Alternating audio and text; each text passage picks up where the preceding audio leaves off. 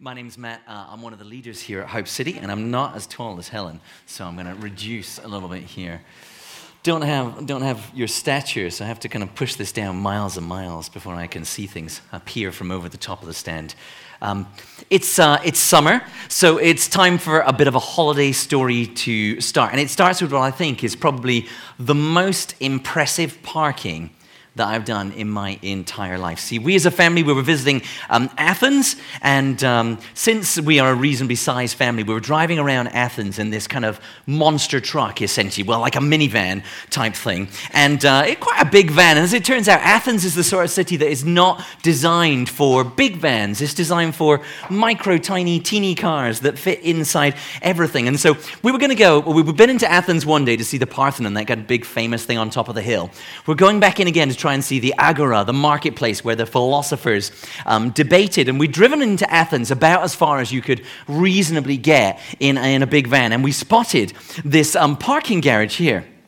And uh, only it turned out not really to be a parking garage, but like a tiny aperture into an alternate underground world of like absolutely minimal dimension, not designed for vehicles of the size at all. But, and I am rather impressed with this. I was uh, able to get parked in a space about two millimeters bigger than the car. Here's the evidence. This is, this is how we had to park in order for people to get around us. So, you know, everyone has to get out the other door, and it's things like that. Uh, how's that for parking, right? And anyhow, here, here's the thing. Um, that's, that wasn't important. I just wanted to show you the parking.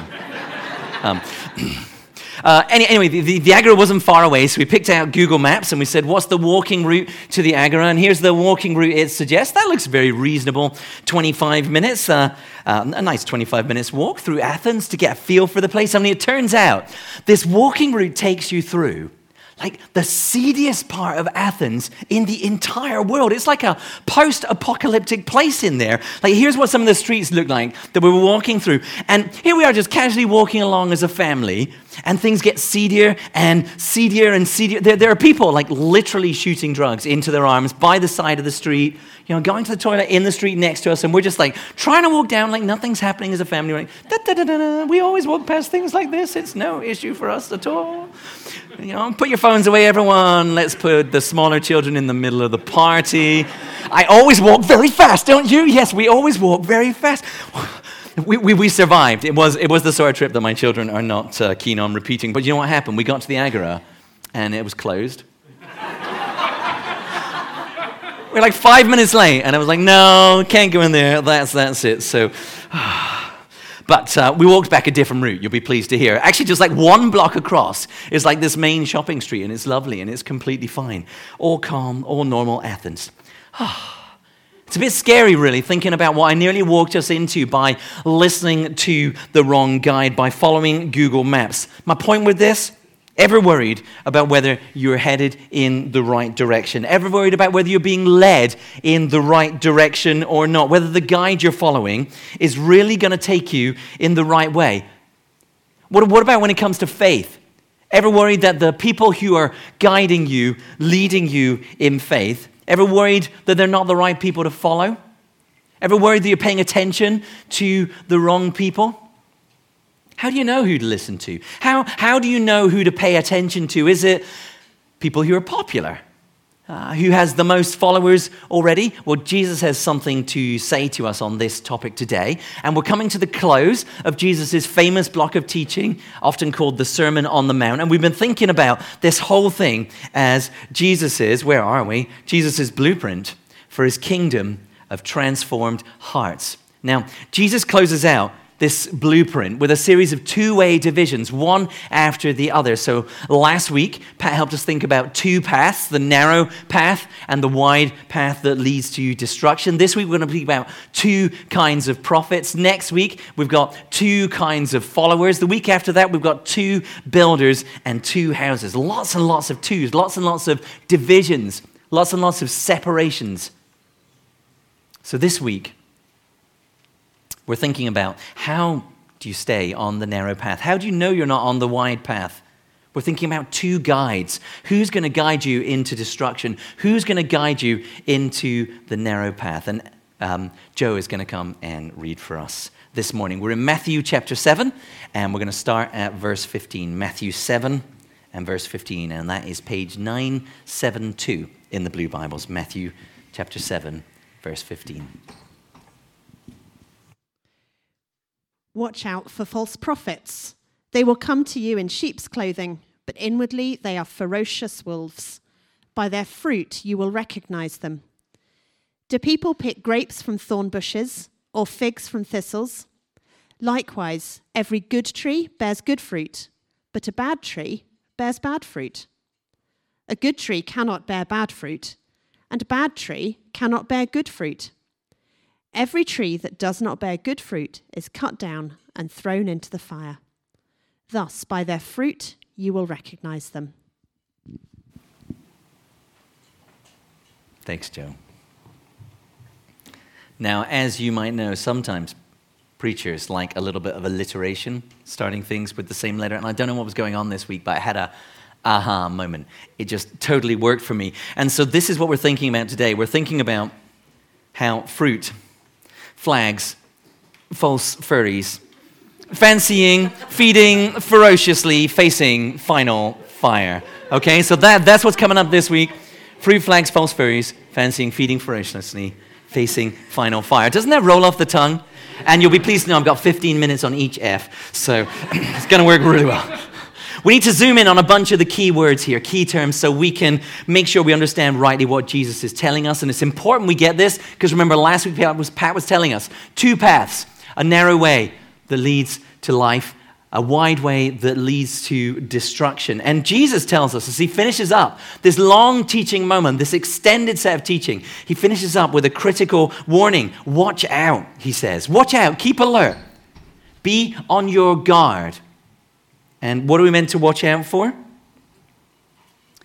Well, it's a command, uh, it's an imperative, it's not just like a suggestion or an idea. So, we're going to talk about what we should watch out for, why we should watch out for it, and then how we're going to spot it. So let's start with what we're watching out for. And it's quite simply false prophets. We're to keep on watching out for false prophets. But we're going to unpack that just a little bit so we don't miss the full breadth of Jesus' warning here. What's a, a prophet? Like a profit kaching? No, no. Let's start with what these false prophets are. The word prophet is most commonly used in Matthew's gospel, the kind of biography of Jesus that we're working through, when the author demonstrates what's been foretold is coming to pass in Jesus.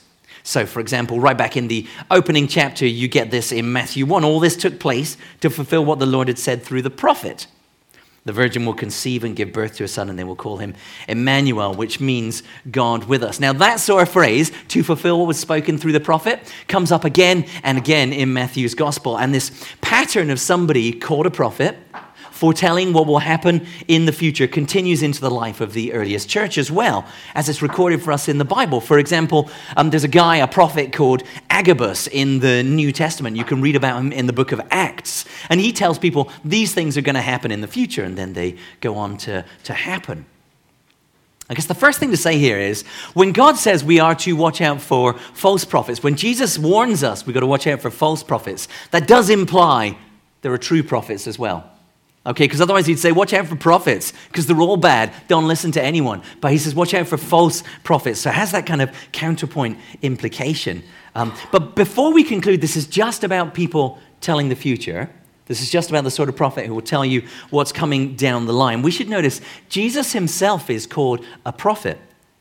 Repeatedly, he's thought of as a prophet by the people. Here you go in Matthew 16. Who do people say I am? Jesus asks his disciples. Well, they say some says John the Baptist, others Elijah, still others Jeremiah. So Elijah and Jeremiah, both examples of prophets from the Old Testament. Or one of the other prophets. They, the, the people at large think Jesus is a prophet. That's how they think of him. But Jesus wasn't primarily kind of foretelling. Here's another example. Um, the crowds answered, This is Jesus. This is when Jesus is in Jerusalem, getting close to his death. This is Jesus, the prophet from Nazareth in Galilee. That's who everyone thinks Jesus is. He's a, he's a prophet. That's the term they're using to describe the sort of person Jesus is. And in fact, this is how Jesus describes himself, too. When he's reflecting on how his hometown rejects him after he visits them, they take offense at him. Jesus says, A prophet is not without honor except in his own home. And so Jesus himself categorizes himself as a prophet. When he's arguing with the Pharisees and teachers of the law, he positions himself as a, a prophet again there. He says, Look, you testify against yourselves that you're the descendants of those who murdered the prophets. Go ahead and complete what your ancestors started. He means, Go ahead, kill another prophet, kill me, a prophet. So Jesus is categorizing himself as a prophet as well. So we've got to stretch our understanding of what prophet means a little bit. Foretelling for sure. Absolutely. In context, that is definitely what the word is used for. But the word can also mean forthtelling, right? Speaking from God, speaking for God, on behalf of God to his people. Now, Jesus warns his prophets, uh, his followers, to be on the lookout for false prophets. Or I'm going to use this term false guides maybe as a wider way of thinking about that. People falsely claiming to speak on behalf of God. That's what we're looking for. So that's our what. Then we've got the why and the how, okay? Jesus' answer, why you should look out for these, is simple. He says, Inside, they are ferocious wolves. They come to you in sheep's clothing. But inwardly, they are ferocious wolves. And what does he mean by that? Well, sorry to vegans and the squeamish, but wolves are not trying to sneak in among the sheep because they are feeling cold. Or, you know, they're feeling like a bit of peer pressure and they wish they could just fit in and be a part of the flock. It's not the melodious bar bar that the sheep um, are really drawing the wolves in with. Wolves eat sheep. They eat them without even barbecuing them first, which is hard to get your head around. They consume the sheep, right? They consume sheep to satisfy their own desires. They'd get fat off of eating sheep if they could. Now, if you're thinking about false prophets, if you're thinking about false guides here, what does that picture look like in practice, right? Coming in wanting to consume people, satisfying your own desires. They'd be more interested in satisfying their own desires and hungers than in serving the people around them. Actually, they got no interest in serving the people around them, apart from fattening them up to make them tastier to eat. What does it look like? Perhaps it looks like uh, seeking significance, desiring popularity, and using the crowd just in order to be someone rather than nobody, to make a name for yourself, to get your name on the cover of a book to get invited to the right conferences. Or perhaps the hunger could be for power, right? Desiring people who will listen to them that they can kind of control, they can manipulate. Think of some of the horrific abuse scandals within the church. Stories we know look like this, and there'll be many stories untold that have the same pattern. Perhaps they're just in it for the money. Now, in the UK, for the avoidance of doubt, ministry is not particularly lucrative. So there aren't that many people. Uh, it's, uh, the church is rarely somewhere to get rich. Our numbers are all public. If you want to check our numbers, you can see what we do with your money. Um, but that's not true everywhere, right? There are definitely pastors with private jets. That seems odd. There are definitely pastors who even make the richest people in the country lists in some places. Now, what's the common factor? Ferocious wolves destroy the sheep, satisfy themselves. Destroy the sheep, feed their own desires. That's why we should watch out, right? These false prophets, these false guides would gladly see you destroyed to meet their needs, to satisfy their desires. Okay, with me so far? This is fairly straightforward, I think. Watch out for false guides. Jesus says they'll lead you into destruction. Now, here's the kicker we need to watch out for them because they're in disguise. They're in sheep's clothing, as Jesus puts it. They look like they belong in the fold, they look like they belong um, in the flock, in the family. Now, as you think about a wolf in sheep's clothing, perhaps you're thinking of something like this. I couldn't find a wolf in sheep's clothing. I got, I got a puppy in sheep's clothing instead, all right? But a wolf in sheep's clothing would look broadly like that. Uh, like, like try and picture, when I try and picture a wolf in sheep's clothing, I get kind of a Goldilocks fairy tale sort of vibe. It's like pretty darn obvious. It's only old grandma in the bed who can figure out what's going on. Um, it seems like it'd be pretty obvious. But Jesus' teaching on how we are to identify false prophets here presupposes that it's not that obvious right? It presupposes that you can spot it at a glance in a moment. It's not simply going to be a case of looking for the sheep with gnashy, gnashy teeth and large pointy ears. That's, it's not that easy. It's not a fake you could spot a mile off. And I think that's a bit of a problem for us. Because uh, if we're honest, we'd like to believe we're rather smart. Many of us know our stuff. The chance of us being deceived? Hardly. How unlikely is that? We've got big brains. We're not about to get duped by a random text message telling us we've inherited a fortune in a foreign land from a prince. Just give us your bank details and we'll wire it over. So we're not about to be taken in by a false prophet or a false guide. We're not stupid. We'd see them coming. But when we think this couldn't possibly happen to us, that's exactly the point at which Jesus is speaking to us. Jesus is warning us hey, you, you won't be able to tell sheep from wolf just by a glance. And maybe that might feel worrying. Well, hang on then. Who's the sheep? Maybe that might make us anxious. Have, have we been taken in? Am I being taken in right now? Jesus doesn't tell us this in order to make us worried, in order to make us anxious. He doesn't tell us this to make us suspect every single sheep might be a fake and we need to go around kind of ear checking or we need a kind of wolf detector at the door of church. In fact, the passage is full of confidence. Jesus tells us twice you will recognize them. You will recognize them. The surprise is how? It is by their fruit you'll recognize them. Now, Jesus says it twice. He underlines it. It's by their fruit. And this is not by breaking their code and unmasking their clever disguise, ripping off the disguise. He doesn't say, just look closer, check the mouth, look at the ears. Uh, but it's by their fruit. Here's the thing about trees. Anyone got a fruit tree in their garden? We got some fruit trees in our garden. Yeah. How, how quick does the fruit show up on your fruit tree? Like very, very slow, particularly this summer, right? Still, still coming. It's a slower business identifying fruit. We'd like something quick. We'd like something instant. We want like a lateral flow but we get like a PCR, or even worse than a PCR, we get like a four week, a four month, a six month PCR. Fruit's a slower business. But the thing Jesus is telling us here is that fruit is an absolutely sure business. A good tree cannot bear bad fruit. Not just it's unlikely to, or mostly, but it cannot. And a bad tree cannot bear good fruit. It can't be mistaken. We're obviously a sheep, like outer experience, uh, uh, outer exterior can be mistaken. Fruit can't be hidden. The fruit that grows is unavoidable. It's an unavoidable consequence of the tree that grows it. But it does take time. That picture has time baked in. Okay, so where have we gone so far? Watch out for what? False guides. Why? Because they'll lead you into destruction and to satisfy their own desires. How do you spot them? By their fruit, what grows out of them. But we need to do a little bit of thinking here about what Jesus means when he uses the picture of fruit, when he uses this word picture. And as I've read others thinking on this, I thought about it myself.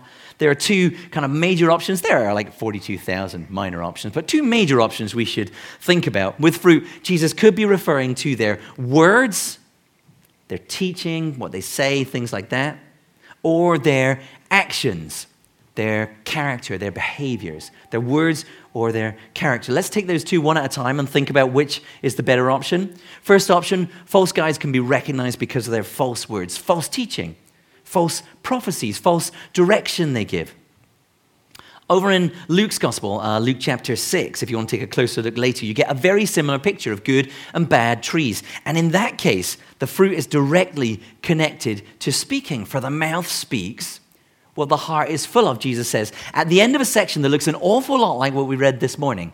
It's not exactly the same in the details, but it's got a lot of close parallels. Jesus tells us their words reveal what's going on inside the heart. The mouth speaks at the overflow of the heart. You can see people's heart through the words that come out. So that's a reasonable passage to connect. But a couple of challenges to that, right? First, what do you make of the, the disguise being initially effective? And the fruit taking time to become apparent, if it's words, if it's teaching. How do you get that picture of delay? How would that work with false words? Maybe you could imagine they begin with true teaching and they gradually kind of drift off, and ultimately you get this false teaching over time. Or at first glance, what they're teaching seems to be sound, but when you zoom in on it and, examine it carefully, you find that it has error. Now, if you add in the kind of organic connection that Jesus has here between the tree produces the fruit, right?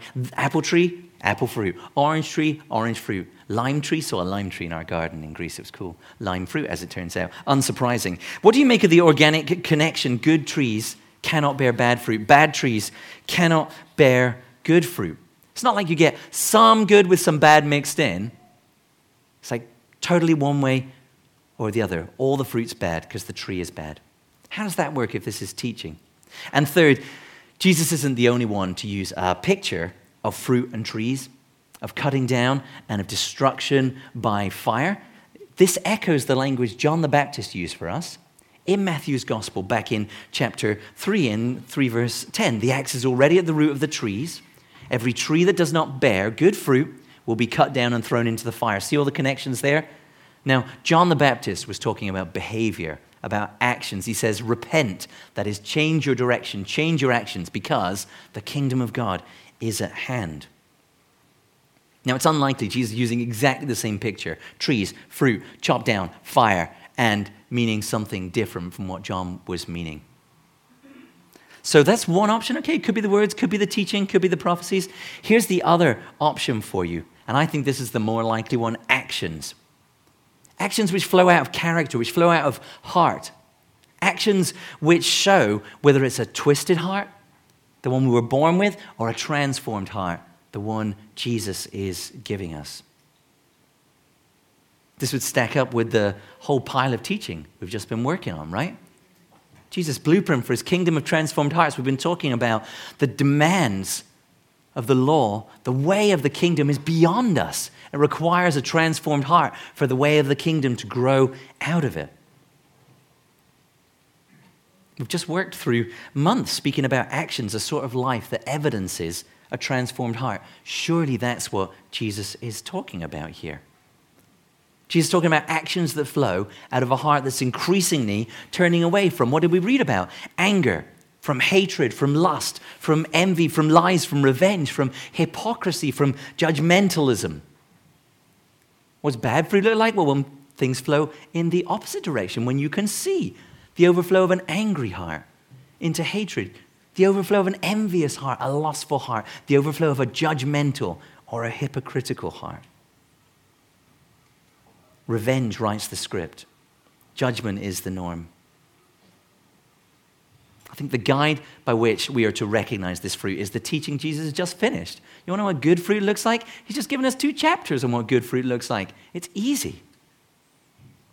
Also fits in with a disguise you can't immediately see through a wolf in sheep's clothing we can put on a front, we can act, we can be a hypocrite on the outside for a while. Jesus lambasts the Pharisees and the teachers of the law because they're hypocrites. They clean the outside of the cup, he says, but the inside is full of wickedness. But that ultimately always inevitably fails. Character always comes out, always shows through. In the end, the mask always drops. By your fruit, uh, by their fruit, you will recognize them. You will be able to recognize them. And God isn't fooled, Jesus says. Judgment lies ahead for these false guides. Cut down, thrown in the fire. There's no middle ground, no like, let's give it another year. Let's see if the fruit tends a little bit more positive. See if there are any good apples this time. Jesus doesn't get fooled by this. The Lord is not fooled by this. He doesn't want us to be fooled by it either. To go down with them, to be led into the broad path that leads to destruction that Pat was talking about last week. Now, our time's nearly gone, so we always have to ask the question so what? Well, as we think about what this means for us, like, like ferocious wolves, false guides only want to satisfy themselves. They don't care if you are destroyed in the process. They don't care about the sheep, they want to eat the sheep. So don't be a fool. Don't presume you're safe. Don't presume you could spot them a mile off. Believe Jesus when he says their disguise could have you fooled. So I think the first application here is watch out. Don't think you're too clever for this. Don't think the people around you are too solid for this. This could never happen to you. It's not a suggestion, this is Jesus' command. You must protect yourself. But also, we should believe Jesus when he tells us that we can. A good tree cannot produce bad fruit. A bad tree cannot produce good fruit. Jesus is inviting us, he is commanding us to test, to taste, to see what really grows out of people's hearts, to use what grows out as a window to what's within, to see whether Jesus is transforming that, to look for fruit. It invariably comes. So be wary when that's simply not possible. I guess I would say here the internet is a, it's a wild west. Be cautious of what you find there, particularly if you find it without people attached. How could you possibly examine the fruit? Would you trust a message with no sender, no source? A post you find on the internet with a name you know nothing about is little better. When you can't see the fruit, there's no way to run Jesus' test. So remember, they could be a false guide for all the appearance. And be wary when somebody is too big a name. They're such a big name that you could really ever know them or have a real chance of seeing the fruit of their life. They could be a false guide. Be doubly wary if you come across someone who won't let you get close enough to figure out the sort of fruit that they are bearing. If someone only ever appears on a big stage, speaks, and then rushes off, how could you ever tell? How could you watch out like Jesus commands you to? But there's one more thing to say here before we're done. And if you're worried you've been led astray by false guides, if you don't know where to turn, if this all is kind of disturbing, there's one place that's always safer, always sure, right? There's one place where you can always see good fruit in abundance, and that is Jesus, the true prophet, the true guide. You can taste his fruit because you can follow the life of Jesus through the Bible, through the Gospels that tell his story. You can see his character, you can see his actions, you can see into his heart. You can know that he is true, and you can trust he'll lead you into the right path. You can't go wrong with Jesus. Now, does this mean, I guess I'm someone standing up here at the front, does this mean you should wonder about me? Yeah, absolutely. This means you should wonder about me. Does it mean that you could tell at a glance whether I'm a good apple or a bad apple? No, you couldn't tell at a glance. You need to look for fruit. That's true, people at the front, but that's true on every smaller scale as well. We don't just follow people at the front, we follow one another in the small things of life. So it's a great encouragement to get connected, to get to know one another to be able to see the fruit in each other's lives and to know whether there's somebody worth following, whether they're a true guide or not. It's a strange thing to talk about, but it's one of the great things of following through the scriptures in order. We get to talk about what Jesus talks about. He sets the agenda. This is his agenda for today, so we're trusting that this is something he wants us to hear, uh, to think about, and to consider. So, what I'm going to do is I'm going to pray, and then John's going to help us by singing us a song that calls us to look at Jesus, to see Jesus' character, his heart, and want us to come out of that knowing we can trust him and his words are sure. He's the true guide. Let's pray. Father God, we just love this not to be true and uh, not to be something that we need to think about or worry about. But you've warned us, uh, and you didn't warn us for no reason. Uh, you warned us because there will be wolves sneaking in looking to draw people after themselves, the Apostle Paul says elsewhere, looking to disguise themselves. There might be some here among us now we wouldn't even know. Oh Lord, help us to watch out and not be fooled. Help us to examine the fruit, to be serious about that. Help us not to be led away from the narrow path and towards destruction. Protect us, we pray. Thank you that we have a true prophet, that we can follow with no fear, with total confidence as we see the fruit of the obedience in Jesus' life.